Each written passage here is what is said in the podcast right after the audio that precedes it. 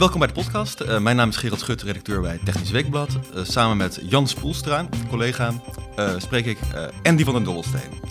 Andy is hoogleraar Climate Design en Sustainability bij de TU Delft. En heeft vorig jaar de Kiwi Academic Society Award gewonnen. Ja, klopt, klopt. Toch? Ja.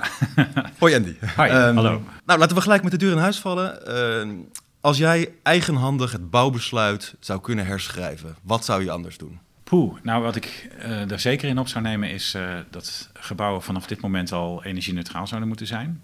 Voorzienend in eigen energie. Um, ik denk dat, um, dat zit er een beetje zeilings aan, dat ze veel geschikter gemaakt zouden moeten worden voor koeling in de zomer. Dus, dus eigenlijk het voorkomen van, van mechanische koeling in de zomer en dus dat de temperatuuroverschrijdingen in de zomer scherper aan banden worden gelegd. want dat gaat nu heel hard mis. En ik zou ook circulair bouwen erin opnemen.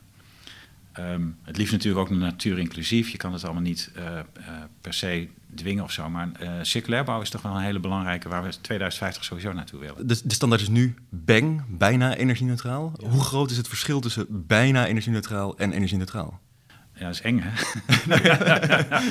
Precies. Ja, nou, het verschil is best groot nog. En uh, ik, ik vind dus Bang eigenlijk... Uh, ja, het, is, het is goed dat op zich weer een norm ligt...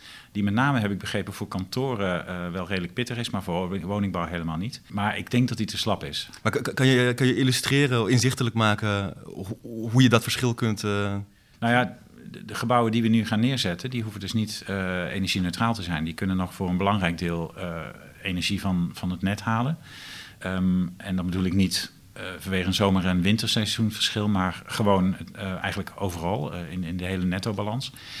En ik denk dat, dat dat in de toekomst een heel groot probleem gaat opleveren. Want deze gebouwen die we nu neerzetten, die nog net niet helemaal goed zijn, die kan je niet zo makkelijk meer aanpassen. omdat ze al ja, heel veel elementen in zich hebben. Hè. Ze hebben al isolatie, ze hebben geavanceerde installaties vaak in de constructie ingegoten. Dat pas je niet zo snel meer aan. En, dus ik denk dat alles wat we nu neerzetten, wat niet 100% okay. duurzaam is, dat dat een, het probleem van de toekomst gaat worden. Wanneer noem je een huis energie-neutraal? Want uh, is het gewoon puur een. Moet je het gewoon boekhoudkundig kunnen aantonen? De zonnepanelen leveren zoveel op, ik gebruik zoveel energie en uh, onder de streep moet het. Ja, daar komt eigenlijk neer. Eigenlijk nul op de meter is eigenlijk energie-neutraal. Hè. Dus soms wordt energie-neutraal alleen gekoppeld aan het klimaatontwerp van een gebouw. Dus om de, de klimatisering, de verwarming, de koeling, ventilatie en zo. En dan uh, gebruikersdeel, zoals gebruik van apparaten en dergelijke. En keukenapparatuur, dat wordt dan niet meegerekend. Nou, dat vind ik onzin. Dat is ook energie uh, en dat hoort ook bij het gebouw en het gebruik daarvan. Dus ik, ik zou zijn, zeggen, over een jaar heen moet een gebouw gewoon geen energie meer uit het net trekken, gemiddeld, uh, netto. Hè? Dus, uh, mm -hmm. En we hebben nog wel zo dat we in Nederland natuurlijk een overschot in de zomer hebben op dit moment en een tekort in de winter. Maar dat zou over een jaar in balans moeten zijn. Dat is energie-neutraal wat mij -huh. betreft. Dus, dat, dus dat, er, dat er gewoon nog een elektriciteitsnet is, wat voor een groot deel ook in stand wordt gehouden door fossiele brandstofcentrales. Dat is, nou ja, nou ja, dat is, dat is gewoon een dus ander probleem. Daar hebben we het hier niet over. Ja, dat, maar op termijn moeten dat natuurlijk andere ja, bronnen worden. Dat, daar werkt uh, Nederland nu ook hard aan. Hè, met nieuwe windparken op zee en, en, en heel veel uitbreiding van, zonne, van het zonnepotentieel. Um, maar ja, wij, wij hebben in Nederland natuurlijk zo'n hoge dichtheid in steden... dat je ook niet kan verwachten misschien dat elk gebouw energie-neutraal is. Uh, dus soms moet je dat opschalen. Dan kan het een wijk zijn of misschien de hele stad. Dat, dat is misschien wel de hoofd, uh, het hoofddoel. En dan is het niet erg dat er een net is dat daartussen kan uitwisselen en dat je nog extra bijproductie hebt in de winter. Dat, ja, we hebben nou eenmaal seizoensverschillen en die kun je niet 100% opvangen met opslag of met, uh, uh, ja, met omzetting naar andere brandstoffen bijvoorbeeld. En even voor mezelf om te weten, of, of ik in een 0 op de meter huis woon of niet. Ik, ik heb een huis uit 2010, ik heb 12 zonnepanelen erop en een hybride warmtepomp. Mijn rekening aan het eind van de maand is 5 euro. Um, als ik nu één zonnepaneel erbij leg, heb ik dan een 0 op de meter woning? Um, je betaalt nu 5 euro. In de is, maand. Uh, in de maand. Dus dat is ongeveer... Een, uh, dus hebben ongeveer 250 kilowattuur nog ongeveer. Ja. Uh, dus dat betekent dat, ja, met, nou, met één, één, paneel misschien nog net niet. Maar met twee, twee, met twee, ja? ja met, met, twee ben je dan één. En dan mag, mag, ik het 0 op de meter noemen? Ja, ja. Okay. want dan zou je, ja, ook trouwens, energie-neutraal hoeft niet per se volledig zonder fossiele energie te zijn. Hè? Het gaat erom dat alles wat jij gebruikt ook zelf opwekt op een duurzame manier. En dan kan het zijn dat je bijvoorbeeld nog een beetje fossiel erbij gebruikt als bijstook in de winter, maar dan kan je dat weer compenseren met overproductie in de zomer met stroom. Dus netto nul. netto nul, ja, ja, ja. Dus dat zou kunnen. Ja, weet je, een, een, een heel helder voorbeeld daarvan is het Deense eiland Samsø. Dat is uh, zowel uh, CO2-neutraal als energie-neutraal. Maar ze hebben nog wel fossiel gebruik op het eiland vanwege de auto's die daar rijden, waar ze geen invloed op hebben soms. Ja. Uh, er is nog één veerboot die gebruikt fossiele energie. Maar ze zijn dat ook langzaam aan het uitbannen. Maar ze, ze mogen al wel energie-neutraal heten, omdat ze zoveel exporteren aan duurzame stroom, dat dat compenseert. Maar, maar zonder fossiele brandstoffen zouden ze niet kunnen. Uh, Op dit moment nog niet, maar uh, ja, om een voorbeeld te geven, de, de, gemeente daar, en dat is het hele eiland, uh, is er volledig over op elektrische auto's. ze gaan okay, straks ook ja. geen fossiele auto's meer toestaan op het eiland van toeristen. En een van de twee boten hebben ze een gasboot van gemaakt, die nu nog met aardgas wordt gevuld, maar ze gaan daar hun eigen biogas ja. voor produceren, want ze hebben agrarisch restmateriaal. Dus, um, nou, dus zo kan je ook stapsgewijs. Hè? Het hoeft niet allemaal in één keer. Stapsgewijs kan je daar naartoe bouwen. Ja. Ze hadden toch ook het plan om een, een, een echt een elektrische veerboot uh, daar aan te laten varen? Of, Klopt, uh, Dat was ook best wel, nou ja, best wel uh, baanbrekend project om dat op die afstanden uit de kust ja. Ik heb de details niet voor. Ja, je hebt natuurlijk behoorlijk wat batterijcapaciteit voor nodig voor dat soort zware schepen. Um, dus ik geloof dat voor dat soort zwaar vervoer bijvoorbeeld waterstof in de toekomst wel heel belangrijk kan gaan worden. Uh, want ja, je wil niet dat, dat er uh, duizenden kilo's aan accu in, zo'n, in dat soort apparatuur wordt gestopt. Uh, wat ook weer heel veel materiaal kost. En, en wat weer de mogelijkheid voor batterijen elders uh, voor elektronica en zo onmogelijk maakt. Um, dus ik denk dat we ook moet, slim moeten kijken naar dat soort oplossingen. jij vindt van alles over de energietransitie. wat is volgens jou nou het grootste misverstand dat we nu kunnen rechtzetten? Uh, het grootste misverstand, ja, er zijn best wel wat misverstanden. Um, ik denk dat het grootste misverstand een beetje samenhangt met wat uh, het PBL onlangs publiceerde. Over dat uh, de energietransitie ehm, niet uit zou komen. Mm -hmm. um, financieel? Financieel, ja. ja. En uh, uh, dat hing eigenlijk aan een paar dingen uh, die ten grondslag lagen aan, aan die studie. Ze keken naar een gemiddelde woning in Nederland met gemiddelde ingrepen, met gemiddelde typische marktprijzen voor die ingrepen. En dat werd opgeteld bij elkaar en gekeken, nou verdient dat zich terug. Um, dat gaat nou, voorbij aan het feit dat we heel veel wisselende woningen hebben en dat elke woning anders aangepakt kan worden. Dat we op dit moment heel veel producten hebben die geïntegreerde oplossingen aanbieden, waarmee ze ook goedkoper worden mm -hmm. en mhm. gemakkelijker. Um, er zijn in Nederland heel veel innovatieve bedrijven die bieden geprefabriceerde na-isolatiepanelen of uh, geïntegreerde installatiepakketten die je in één keer kan plaatsen, waarmee het huis in één keer nul op de meter kan worden. Um, terwijl zij gerekend hebben met, ja, dan moet je dit doen, je moet een uh, warmtepomp installeren, je moet zonnepanelen installeren, je moet een uh, boiler installeren, je moet dit installeren. En dat allemaal opgeteld. Ja, dan wordt het een hele dure business. En, um, en dat is nog het gewone financiële verhaal. Oké, dus ze overschatten de kosten ze gaan voorbij aan, aan, de innovaties die nu plaatsvinden, waarmee uh, die kosten ver omlaag kunnen. Okay. En, uh, en gaan er voorbij aan het feit dat uh, ja, niet alle woningen in Nederland hoeven op hetzelfde manier aangepakt te worden. En, um, en het belangrijkste misschien nog vind ik dat zij, zij ze hebben niet echt heel ver vooruit gekeken. En als je echt verder vooruit gaat en we moeten, moeten die energietransitie in gang zetten, dan moeten we ook andere factoren mee gaan nemen. Want die CO2 uitstoot, die gaat een keer verrekend worden in de prijs. En uh, ja, dat betekent dat, dat duurzame oplossingen sowieso goedkoper worden ten opzichte van traditioneel. En uh, ik vind dus ook dat we eigenlijk al met een eerlijke CO2-prijs moeten rekenen bij dit soort afwegingen. En dat hebben ze niet gedaan. Nee. Dus die 140 euro per ton CO2 die de VN voorstelt, als je die had meegenomen in die prijsafweging, dan heb je een totaal ander verhaal. Ja, oké, dat is wel heel veel trouwens. Dat is heel veel, uh, maar dat uh, bevat alles wat uiteindelijk de maatschappij ook aan kosten zou moeten betalen om uh, de klimaateffecten, maar ook de milieueffecten uh, te compenseren. Ja, ja want, want de CO2-prijs nu is 25? 30? Ja, ergens tussen de 25 en 30 euro, ja, dacht ik. Ja, ja. Dus keer vier. Uh, ja, ja, ja, maar de Zweden doet het al. Hè. Die hanteert die 140 euro per, per, per vierkante meter per ton. ja. Maar op welke manier? Als... Uh, dat gebruiken ze. Rekentool alleen? Of ja, als rekentool. Ja, ik denk niet dat dat zou, dat zou de Zweedse industrie wegconcurreren. Maar ja. voor, uh, binnen Zweden wordt dat wel gehanteerd, ja. ja. In, de, in de media het verhaal was... Uh, woonlasten neutraal is eigenlijk voor bijna niemand weggelegd. Mm -hmm. als je gaat verduurzamen. En dan is ik te lezen. En dan is het eigenlijk vooral dat ze met de rente gerekend hebben. Ja, maar, ja, maar zo is het ook. Ik heb zelf ook een lening van, van nou, nog maar 10.000 euro. Daar kan ik niet, zou ik niet een, een, oud huis helemaal mee kunnen verduurzamen. Maar ik kan me, mezelf daar hele goede zonneschermen mee geven. Um, en uh, daar betaal ik een rente van 0,6% op. Die zonneschermen vind ik wel heel interessant, uh, Andy. Wat, uh, heb je die voor, de, voor winters of voor zomers? Voor allebei. Oké, vertel. Nou, ik heb een huis met vrij veel ramen, um, vooral op het oosten. En daarom weet ik ook dat uh, oostramen gewoon echt een probleem zijn zomers vanwege de overhitting die je daarmee binnen haalt. En daar zaten hele slechte schermen achter, dus die uh, zowel uh, directe zonnestraling als, als wel daglicht toelieten, maar directe zonnestraling tegenhielden. Mm -hmm. Helemaal versleten inmiddels door vorige bewoners nog daar opgehangen. En wat ik nu ga installeren zijn eigenlijk goed isolerende schermen uh, met een dubbel pakketje stof. Een soort rolgordijnen aan een soort rolgordijnen aan de, nee, aan de binnenkant. Aan de, binnenkant kan, zou het ook nog kunnen. Okay, ja. Maar ik doe het aan de binnenkant omdat het ook meteen isolerend uh, werkt. Uh, dus het is, uh, het is een soort van isolatielaag die je aanbrengt achter je raam. Ja. en, en het reflecteert licht van de zon naar buiten toe, grotendeels. Dus het helpt ook erg met, het, met de woning koel houden. Um, ja, dat was bij mij nou even een hele belangrijke investering. Ja. Ik ben nog, nog aan het zoeken voor mijn zuidraam om daar uh, louvres voor te krijgen waar zonnecellen op zitten. Die bestaan al wel voor uh, de utiliteitsbouw. Uh, maar het zijn grote, ingewikkelde systemen. En eigenlijk moet die ja. voor de woningbouw ook komen. Gewoon van die, van die luxeflex-achtige lamellen die, uh, waar dan zonnefolie op zit.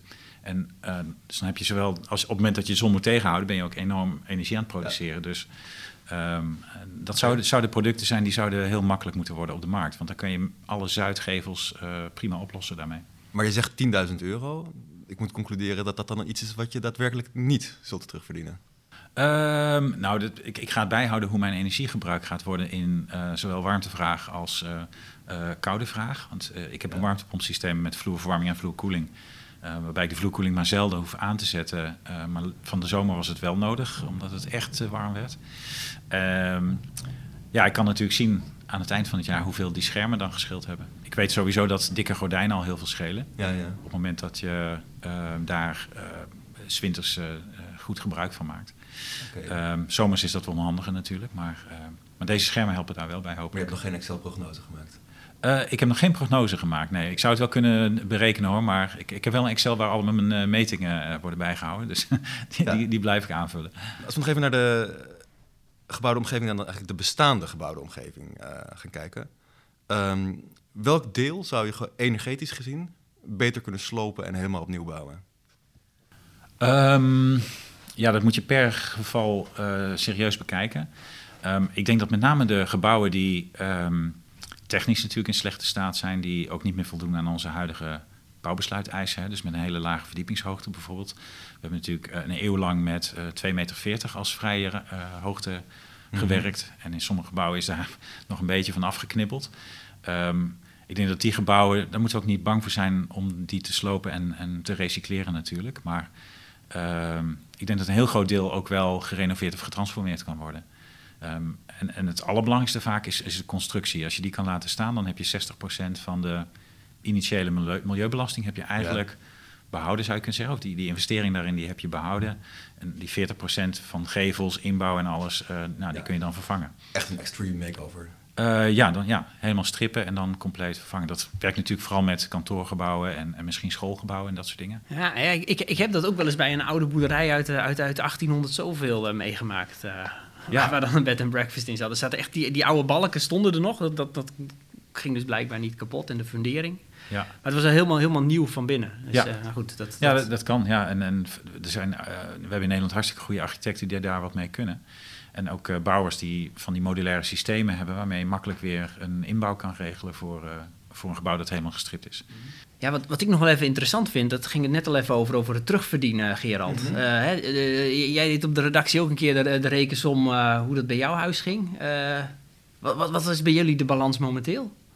Je bedoel je met de balans? Nou, gewoon uh, warmtepomp, zoveel duizend euro. Oh, hoe, uh, hoe, lang het voor mij... Uh, ja, is ja, mijn zonnepanelen heb ik inclusief subsidie en btw teruggaven, waar PBL trouwens ook niet mee rekende.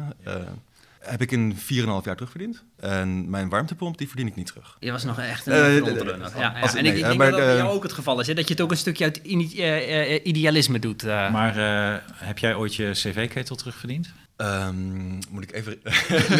uh, antwoord is nee. Niemand vraagt daarnaar. Hè? Uh, dus dat is, dat is altijd. Uh, zodra je iets duurzaams doet, dan wordt het ja. vergeleken. maar voor mij is het natuurlijk wel. Ik, ik had die cv-ketel al hangen en ik heb er een hybride warmtepomp bij, bijgehangen. Dus bovenop het basispad vind ik hem niet. Nee, klopt. Ja. Nee, maar dat, dat is dus een punt voor mij. Dat, sommige dingen in onze woningen, gebouwen, moeten we langzamerhand zien als een essentiële voorwaarde. Hè? De, en, en, dat we daar ook niet meer aan moeten gaan rekenen. Het is gewoon nodig dat je die hebt. Een wc ga je ook niet uh, de terugverdientijd van berekenen, want een, een toilet heb je nodig. Hè? Oh. Je vliegvakantie? Nou, vliegvakantie zou nog kunnen. nee, maar ja, we vinden heel veel dingen vanzelfsprekend dat we in huis hebben. Dat er een keuken in huis zit. Ga je die terugverdienen? Nee, waarschijnlijk nooit. Maar uh, het is wel, je hebt hem wel nodig. Mhm. En, en kijk, in plaats van een ketel heb je, moeten we langzaam over op een warmtepomp... die ook weer veel meer comfort biedt, zowel in koeling als verwarming. Um, verdien je dat terug? Nou ja, ik, weet, ik, durf niet te zeggen of dat altijd zo is, dat het niet gebeurt. Maar uh, ik denk dat het uh, uh, in veel gevallen wel een oplossing gaat zijn. Zeker als de gasprijs omhoog gaat en, en we uiteindelijk voor die CO2 ook moeten gaan betalen. Ik zie verstandige mensen zich heel veel zorgen maken dat de energietransitie veel moeilijker en duurder gaat worden dan we nu denken. Ja. Tegelijkertijd zie ik ook optimisten zoals jij. Waar, waar komt dat verschil vandaan?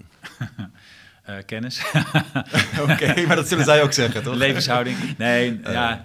Nee, oké. Okay, um, uh, want ik wil niet af en toe naar mensen zijn. Mensen zijn serieus bezorgd erover en, en terecht ook. Want ja, het is ook een heel pakket wat je zou moeten investeren. op het moment dat je met je eigen woning bijvoorbeeld naar energie-neutraal wil.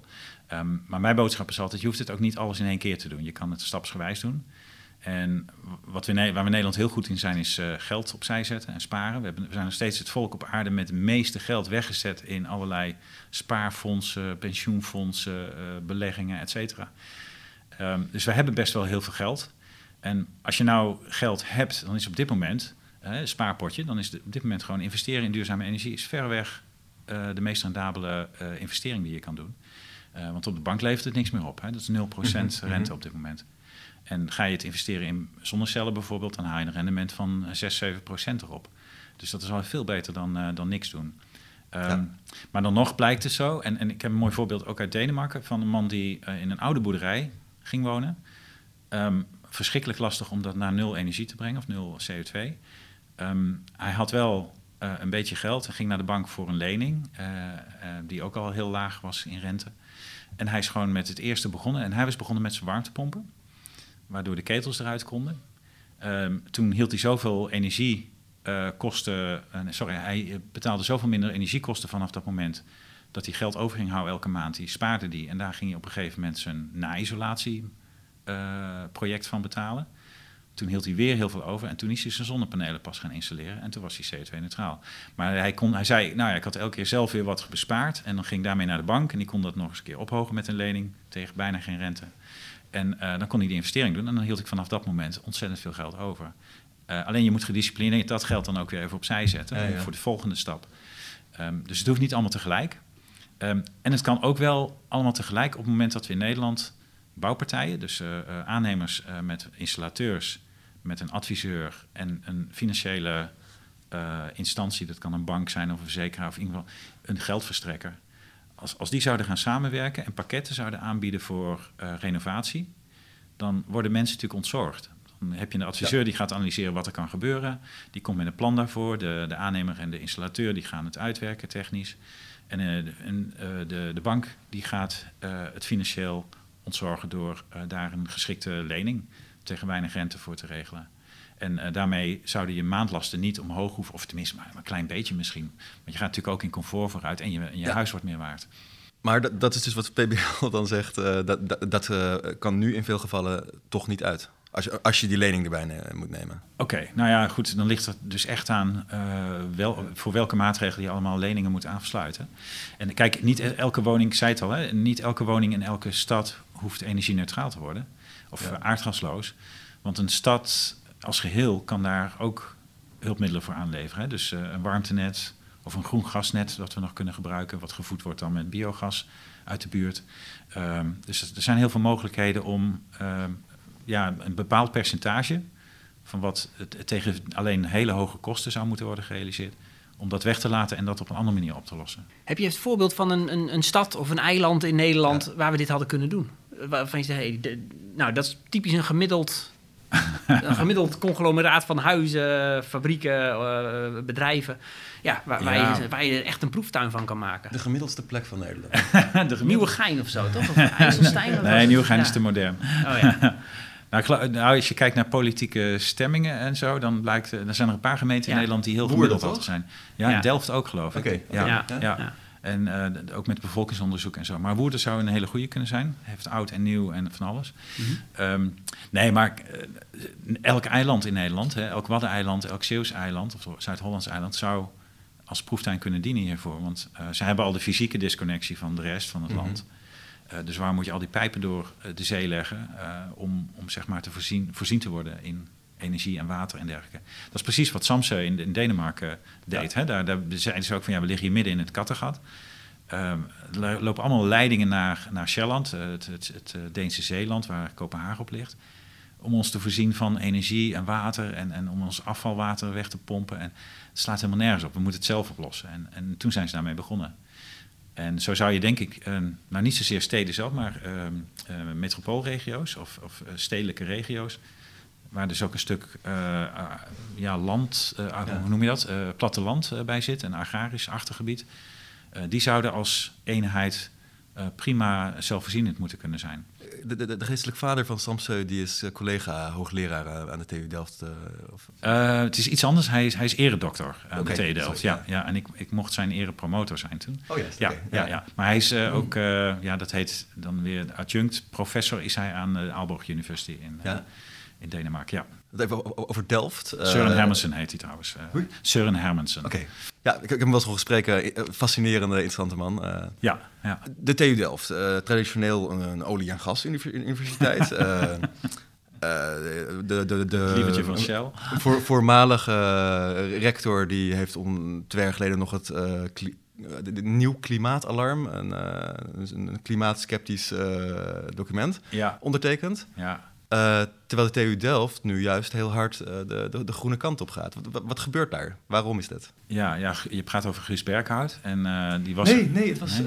ja, ik, ik, had ze vanavond van tevoren opgezocht, maar ik heb hem nu niet, toch niet paraat. Oh, helaas. je bedoelt Karel Wakker. Die was Karel Wakker. Karel Wakker, ja, ja die, die stond wel in die lijst, maar die is zelf niet zo radicaal in dat. Maar goed, dat, nee. daar wil ik niet op ingaan. Maar ehm, nee, het is met name Guus Berghout, oud-hoogleraar ja. van de TU Delft. en die altijd bezig is geweest met winning naar, van fossiele energie die, waar die ook nog in adviseert, uh, die, die is inderdaad als uh, ja. topscepticus opgestaan. maar ja, heeft zelf nooit enige publicatie weten te realiseren op het gebied van klimaatwetenschap. Dus, nee, misschien was het ook niet zo'n ambitie. Maar, nee, precies. Nee. nee, maar in ieder geval hebben wij als TU Delft nu, uh, met de huidige wetenschappers, hebben wij afstand genomen van die beweging. Ja. Ehm, ja, ik vind het ook eigenlijk een beetje beledigend voor de klimaatwetenschappers die we in, ons, midden, in ons midden hebben. Hè. Dus zowel op de TU Delft als in Wageningen als Eindhoven, waar dan ook, of in Utrecht. Um, uh, er is gewoon heel veel klimaatwetenschap op dit moment. En, en dat is een genuanceerde wetenschap. En nu wordt het gedaan alsof het een soort van politieke beweging is om mensen in een bepaalde richting te dwingen. Um, we hebben destijds met de rector, de huidige rector, Tim, Tim van der Hagen, ja. uh, en alle wetenschappers die iets met klimaat deden, hè, klimaatwetenschap of klimaatadaptatie of klimaatmitigatie, is er een, uh, een discussiestuk, of nee, een opiniestuk gekomen, een vision document, uh, waarin de tweede helft zegt hoe ze daar staan in dat debat. En, uh, en dat was voor ons, daarmee werd het afgedaan en wij gaan nu gewoon keihard bezig met klimaatactie. En dan op verschillende fronten. Hebben jullie wel eens als uh, ingenieurs onder elkaar zeg maar, om tafel gezeten uh, om te bespreken wat, wat je nou precies wel en niet, uh, ja, wel ja, niet over eens bent? Ja, doorlopend. We hebben allerlei bijeenkomsten daarvoor gehad. Um, ik bedoel ook, ook, ook met, met Berghout en Wakker. Ja, Berghout is op een gegeven moment uitgenodigd om, om in discussie te gaan met een aantal ja. wetenschappers. Dat weigerde hij. wilde gewoon een podium hebben en op het podium een debat aangaan. En dat is naar de hele pest natuurlijk, dat okay. in de media uh, dit soort sceptici vaak wel op een podium gehezen worden en dan tegenover één wetenschapper ja. gezet worden. Maar meedoen in een groot debat met alle wetenschappers die op dat moment daarmee bezig zijn, durven ze niet, omdat ze dan in een eentje tegenover een hele groep komen te staan. En ja, dat, dat vind ik kwalijk. En, want in de media wordt het toch naar buiten gebracht alsof er heel veel twijfel over is. En die is er absoluut niet. Er is heel veel zekerheid nu inmiddels over klimaatwetenschap. waar twijfel over bestaat, is met name hoe gaat het nu naar de toekomst toe? Want op het moment dat we kantelpunten gaan bereiken, kan het soms heel hard gaan. En we weten niet of er misschien nog ja, herstelmechanismes gaan ontstaan. Maar wat zeker is, is dat er op dit moment gewoon heel veel dingen heel hard aan het veranderen zijn.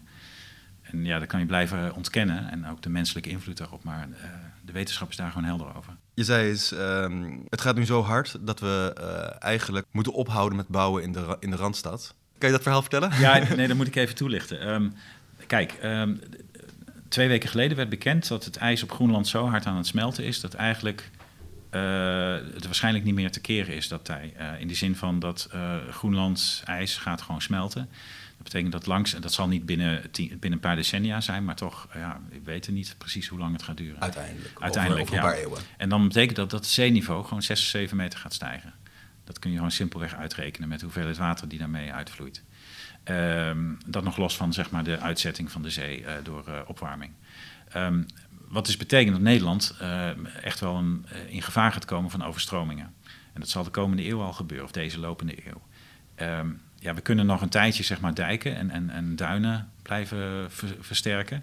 Maar ja, bij 6, 7 meter heeft dat niet zo zin. Met een storm kan je daar niet meer tegen verzetten. Dus ik vind dat we langzamerhand Nederland moeten gaan voorbereiden op een ander soort inrichting.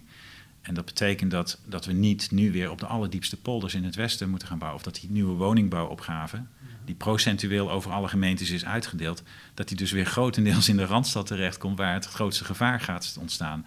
Dus ik, ik vind dat we daar veel beter in moeten gaan plannen. Um, en dan in die gevaarzones ook gaan kiezen langzamerhand voor uh, andere verdedigingen tegen het water of uh, andere soort van adaptatieoplossingen. Dus uh, ja. misschien belangrijke historische steden zorgen dat die veilig gaan zijn, maar niet dat je een heel gebied van, van, van Zeeland tot aan uh, Friesland veilig kunt houden. Dat gaat onmogelijk worden.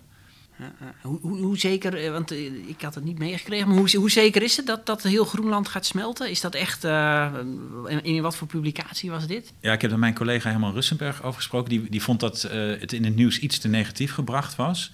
Ja? want het werd gebracht als van nou, er is nu geen weg meer terug. Mm -hmm. Dat is niet zo, maar de weg terug is alleen maar mogelijk op het moment dat we nu radicaal omschakelen naar ja, uh, reductie van die CO2. En dat gebeurt gewoon simpelweg nog niet. Dus ik zie het wel als iets van ja, uh, realistisch gezien gaat Groenland gewoon smelten. we zijn daar ja. al blijkbaar voorbij een punt gegaan dat het ijs nauwelijks meer aan kan groeien. En dat het dus elk jaar minder wordt. Ja, ja ik, ik heb wel eens gekscherend gezegd... we moeten in Nederland eh, juist de hele Randstad volbouwen... zodat we die mooie provincies Drenthe en, uh, en, en, Groningen en Friesland behouden. Uh, ik kom daar nog wel regelmatig. Ja, maar, nou ja, dat wordt uh, vlucht. Dit is andersom. Dit is eigenlijk andersom. ja, nou ja, ja goed. Nou ja, als je een Amerikaan gaat uitleggen... dat wij in de Zuidplaspolder gaan bouwen... 6, 7 meter onder het zeeniveau... terwijl we de Veluwe hebben waar je gewoon hoog en droog veilig zit... dat snappen Amerikanen niet. En ja, wij zijn natuurlijk Nederlanders. Wij denken van wij, wij wassen dat varkentje wel. Als we nu 6 meter onder zeeniveau kunnen bouwen. Ja. Als het zeeniveau 6 meter stijgt. Als je je, dan zou het dan ook moeten is, kunnen. Is dat, is dat even een groot verschil? Ja, dat klopt. Maar uh, vergeet niet dat, dat dit al heel veel energie kost. Hè. Daar zie je ja, ja. nauwelijks cijfers van. Maar de energie voor de gemalen in Nederland is gigantisch hoog. Okay. En ja, dat is simpelweg om die polders droog te houden. En uh, om het, uh, de grondwater op een niveau gunstig te houden voor, de, voor de boeren. Heb je daar een cijfer voor? Uh, nou, ja, we, we, hebben hier in TV wel eens een artikel over gehad. Voor, ja. uh, ik denk voordat jij bij ons kwam. Maar dat, daar hadden we het uh, uiteengezet. Toen kwamen we erop. Dat was, dat was denk ik een drie, vier jaar geleden. Was er, werd er net zoveel duurzame energie in Nederland opgewekt... als dat er nodig was voor de, om voor de gemalen. de gemalen, okay, wow. voor de gemalen. Dus, ja, dus dan sp spreek je over 10, 15 procent van, de energie, van het energiegebruik. Dat is... Dat is heel veel, ja. Mm -hmm. ja. Oké, okay, wow. wow. En uh, dat wordt natuurlijk meer uh, met de uh, toename van de, uh, de stijging van de zeespiegel ja. en met de toename van afvoer vanuit de bergen. Um, je, ja, je, je, kan zeggen van nou, we kunnen van Nederland nog meer een badkaart maken en dan gaan we heel hard pompen om dat droog te houden. Maar ja, met straks 12 meter hoogteverschil van de Zuidplaspolder naar het zeeniveau, ja, dat kan je energetisch wel oplossen natuurlijk, maar je moet het wel ergens zien op te wekken. Ja. En je krijgt dan zoveel druk op die dijken of duinen dat, uh, dat er van alles gaat gebeuren waar we nog geen zicht op hebben, denk ik. Um, het is misschien een beetje een raar bruggetje, maar um, van, uh, als, als, als Nederland volstroomt, dan hebben we meer aanbod om in te zetten voor aquathermie. Ja, Dat, is... nee. um, aquathermie is een ander onderwerp. Ja, ja, ja. ja, ja. daar zie jij grote mogelijkheden voor. Kan je daar iets over vertellen? Ja, en ik niet alleen hoor. Dus ik ben daar niet uniek in. Um, maar we hebben in Nederland natuurlijk hartstikke veel water. Oppervlaktewater. en dat is, oppervlaktewater is ook een soort van energiebuffer van warmte. dus die warmte kunnen we gebruiken. water is veel stabieler in temperatuur dan de buitenlucht. Eh, de bodem is natuurlijk nog stabieler, maar eh, water is dat ook in zekere mate. En dan kunnen we dus eigenlijk, uh, zeker zomers, behoorlijk veel warmte uithalen, opslaan en dan in de winter gebruiken en, en in de zomer omgekeerd. en daar doen we nog veel te weinig mee. En via grote warmtepompen dan? Of? Nou ja, daar hoef je niet eens grote warmtepompen voor te hebben. Als, als zomers bijvoorbeeld het water in Nederland zo rond de 25 graden is, ja. dan heb je het op dat moment niet nodig natuurlijk. Maar die, kan je, die, die 25 graden die kan je uh, uitwisselen met, met een medium, met een warmtewisselaar. En dat sla je op in een, uh, in een aquifer, dus in een warmte-koude opslag in de ondergrond. Ja, als water van 25 graden. En dat kan je winters dan gebruiken. Dan is het misschien geen 25 graden meer, maar met 20 graden zit je toch ja, 20 graden boven vorstniveau. Dus dat scheelt enorm veel energie. En dan is het de bedoeling dat daar de warmtepompen in de gebouwde omgeving hun uh, warmte nou, uithalen? Of? Nou, die warmtepompen die kunnen zeg maar die basistemperatuur van dat water uh, kunnen ze opkrikken naar de gewenste temperatuur. Dus een warmtepomp kan van, van die 25 graden uh, eh, 60 graden maken voor uh, heetwatertoepassingen. Of mm ja, voor vloerverwarming 40 graden of zo. Um, maar het hele ding is dat hoe, hoe um, minder het temperatuurtraject is dat die warmtepompen moeten maken, hoe uh, efficiënter ze zijn, dus hoe minder stroom je ervoor gebruikt. En we hebben in Nederland ontzettend veel potentieel in, in dat water zitten. Ja, en mijn boodschap is daarmee heb je nog een paar extra leuke zijdoelen die je daarmee bedient. Dus naast zeg maar, de energiefunctie ga je ook uh, het water daardoor wat koelen, waardoor je minder algenbloei krijgt, minder bacteriën. En uiteindelijk, uh, als de, temperatuur ook in de winter lager blijft, kan je weer kans op bevriezing krijgen, wat nu nauwelijks meer gebeurt. En dan kunnen we weer schaatsen, ondanks klimaatverandering. ja. ja. dit is een verhaal met alleen maar winnaars, denk ik. Nou ja, ik denk, ik denk het ook. Ja. Nou ja, uh, als je dit vertelt. Kijk, wat we moeten voorkomen is dat dan zomers uh, water wordt gebruikt om mee te koelen. Dat betekent dat je dan eigenlijk warmte uit de huizen gaat lozen op het water. Waarmee het nog warmer wordt. Dat, dat willen waterschappen ook niet natuurlijk. Dus je moet een soort van. Uh, je kan het op twee manieren doen. In Rotterdam is al een systeem bij de Maastoren waarbij zomers warmte uit het water wordt gehaald, opgeslagen, winters gebruikt. En winters koude uit het water, opgeslagen en in de zomer gebruikt. Dat, dat is één methode, dan ga je kruiselings gebruiken. De andere methode is dat je het hele jaar rond warmte onttrekt aan het water. En, ik vind dat dat eigenlijk moet gebeuren, want wij moeten heel veel corrigeren aan die klimaatverandering en de warmwaterlozingen die we hebben gedaan. Dus het hele jaar rond warmte onttrekken aan het water. Winters gebruik je die warmte meteen uh, om je huis mee te verwarmen. En je vult het aan met uh, warmte die uit, uit, de zomer is opgeslagen in de ondergrond. Daarmee kun je het water gewoon een paar graden koelen. En daarmee wordt ook een Elfstedentocht weer mogelijk. Ja. en dat is het plan. Uh, als we even de, de lucht ingaan. Um, ja. Ehm, jij bent toch een, een aanhanger van verticale zonnepanelen? Ja, de, de, de, voordelen die je daarvan ziet? Ja, ik ben ook voor horizontale zonnepanelen. Zonnepanelen onder hoekje ben ik ook voor. Maar ik ben, ik ben met name voorstander van, om, dat uh, veel grootschaliger te gaan toepassen. Omdat uh, we hebben veel hoogbouw in Nederland tegenwoordig. Um, die hebben weinig dakoppervlak, dus dan kan je weinig zonnepanelen kwijt op het dak. En in Nederland vertel ik studenten ook altijd meteen bij mijn eerste college... de zon staat hier meer horizontaal dan verticaal. De, de, de, gemiddelde hoogste stand in Nederland gemiddeld. Uh, dat is dus in, in, in maart en in september. Ja, nou ja, wat ik een beetje heb met, met, met zonnepanelen. En, en de, als dat over, op al onze daken komt te liggen. En dus ook in de, in de verticale panelen. Loopt het op een gegeven moment niet totaal uit de hand met de hoeveelheid zonne-energie die we hebben. En, en wordt het op een gegeven moment niet veel te moeilijk om dat uh, een beetje te, te, te bufferen? Uh, de energie op te slaan voor s'nachts. Of, nou ja, of om slimme manieren te bedenken om juist overdag de stroomvreters aan te zetten. Ja. Daar komen enorme uitdagingen te liggen. Klopt, ja. Maar, maar, daarom zijn die verticale panelen al een, een heel groot deel van de oplossing. Omdat je dan de productie wat meer uitsmeert en dus minder pieken en dalen gaat krijgen. Um, daarbij denk ik ook wij kunnen nog steeds slimmer worden ook in, in peak shaving. Hè? Dus in het uh, veel, veel gerichter aanzetten van apparaten op het moment dat er gewoon elektriciteit is van nature. Uh, dat doen veel mensen nog niet hoor. Die zetten nog steeds s'nachts hun wasmachine aan, want dat, uh, dan zijn, kunnen ze s ochtends lekker ophangen. Ja, dat, Is, dat is uit ja, kostenoverweging nu gunstig. hè? dat is eigenlijk heel raar. Uh, maar eigenlijk is het voor de energieopwekking natuurlijk helemaal niet handig. Mm -hmm. voor de duurzame energieopwekking moet ik zeggen. En, ehm, en we moeten langzamerhand toe natuurlijk naar systemen dat ik, zie wel gebeuren dat mensen misschien straks een kleine huisbatterij hebben, waar je mee bijvoorbeeld de productie van één of twee dagen zon in kan opslaan. Mhm. Ehm, maar los daarvan, ja, we zijn een heel dicht bevolkt land. Dus er zullen, de energiebedrijven zullen dus veel meer moeten gaan doen in, denk ik, het bufferen van energie. dan in het produceren van energie. Want dat gaat allemaal decentraal gebeuren tegenwoordig. Moeten er in de komende jaren ook niet mechanismes uh, mogelijk worden. waardoor uh, nou ja, burgers uh, door de netbeheerders terugbetaald worden voor nou ja, dit soort dingen, de, om, om door ze te helpen. Nou, ik, ik denk niet zo snel. Om, om, om dat stroomnet vlak te trekken. Want ja. dat mogen energiebedrijven, of energiebedrijven nu, nu, niet.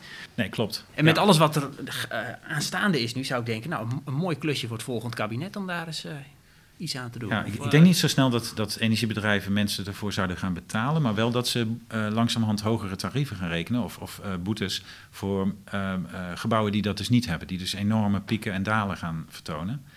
Mm Dus dat het salderen wat we nu hebben, dus dat je over een jaar, als je gelijk produceert aan wat je gebruikt, dan is het goed, dan hoef je niks extra's te betalen. Um, ik denk dat dat gaat veranderen. Ja. Dat wilde men... heeft de overheid ook aangekondigd. Ja, precies. En, en uh, ik denk dat het verstandig is dat ze nog heel even wachten, omdat het nu nog even helpt met uh, de investeringen mm erin. Maar op termijn is dat niet vol te houden, snap ik ook. Uh, en dan gaat er de prikkel komen dat mensen ook slimmer gaan zijn met wanneer produceer ik wat en wat sla ik zelf op. En, en de energiebedrijven, ik zeg nog een keer, die, die, die worden, hun functie wordt verschoven naar meer slim bufferen en omzetten van overtollige energie naar iets anders. Hè. Dat kan waterstof zijn, dat kan synthetisch aardgas zijn bijvoorbeeld, of synthetische kerosine. Mm. dat, dat gaat een heel groot ding worden. Uh, en zij gaan de bijstook regelen in de, in de winter als er toch nog een kleine piekvraag is die niet duurzaam opgewekt kan worden. En, mm. uh, dus de rol gaat helemaal veranderen. zij moeten niet meer kilowatturen gaan verkopen, maar met name zorgen dat het buffersysteem daaronder heel goed functioneert. En daar gaan we dus ook voor betalen. Hè? Dus je betaalt energiebedrijven niet meer voor het feit dat ze ons kilowatturen verkopen, maar voor het feit dat zij zorgen dat, uh, dat onze overschotten en tekorten netjes opgelost worden. Als we toch nog even teruggaan naar de betaalbaarheid. Mm ik zou denken, zou je iets naar, naar analogie van de 80-20 regel, hè, dat de 80% van de uh, opbrengst is 20% van de kosten en andersom. Ja.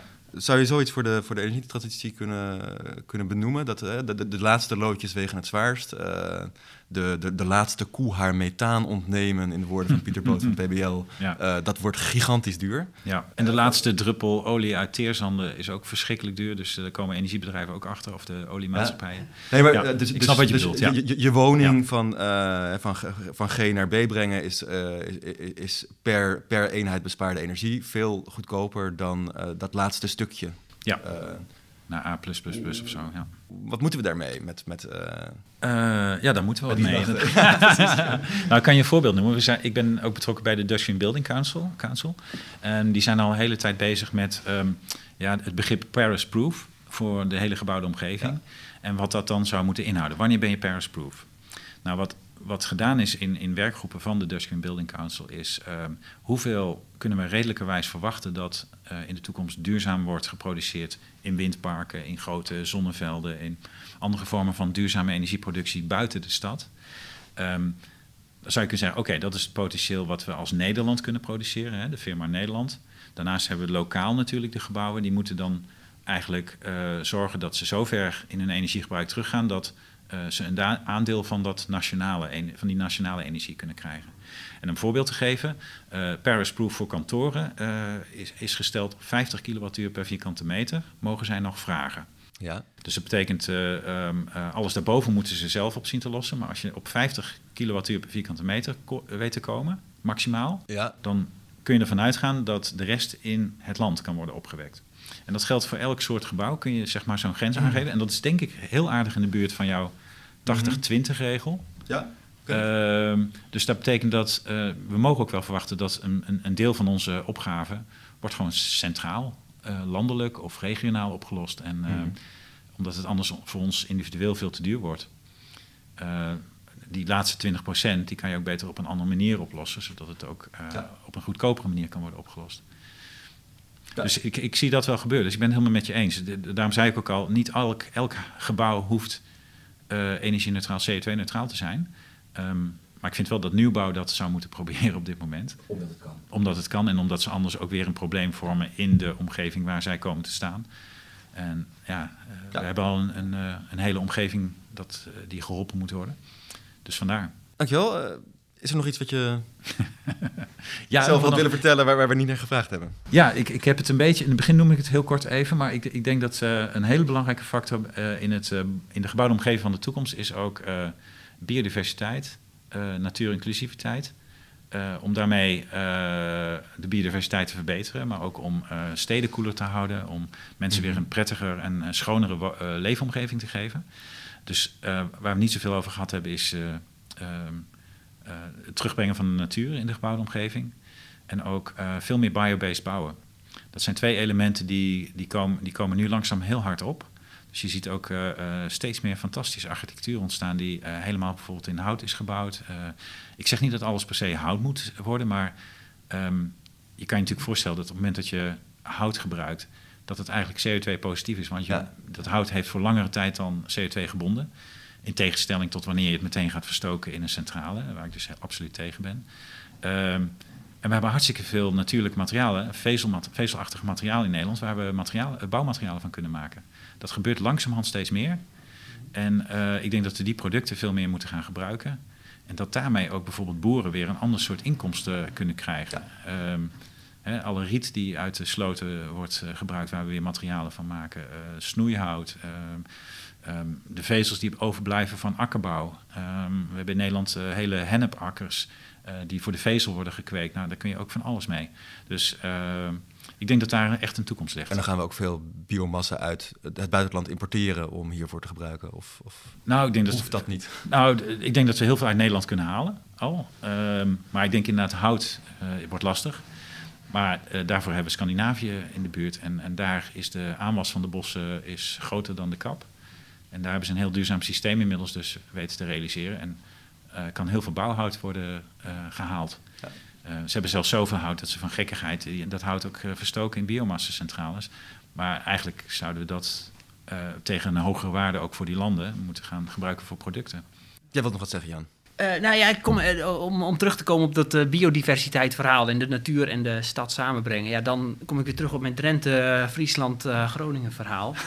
ja, zo, mag, zo mogen ze wat mij betreft daar wel gaan bouwen. Ja. ja. Oké, nou volgens jou gaat er nooit iets boven Groningen. Dus dat het, um, nee, dankjewel Andy, leerzaam verhaal. Um, voor de mensen thuis, uh, als je er iets van vindt, uh, dan kun je dat laten weten via Twitter of via redactie.tv.nl. Nou ja, met, met, name de 12 uh, meter zeespiegelstijging of 6, meter, 6 meter, 6 meter zeespiegelstijging. Ja, ja. Dat, dat, daar gaan denk ik wel wat mensen Maar dan zijn we wel al dood in principe, toch?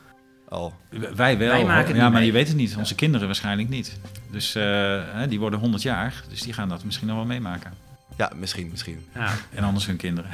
Stof, tot, stof, stof, tot nadenken, leuk. Hoe dan ook, hoe dan ook. Ja, dankjewel. dankjewel. Dit was uh, Techniek en Wetenschap en perspe in Perspectief. Tot de volgende keer.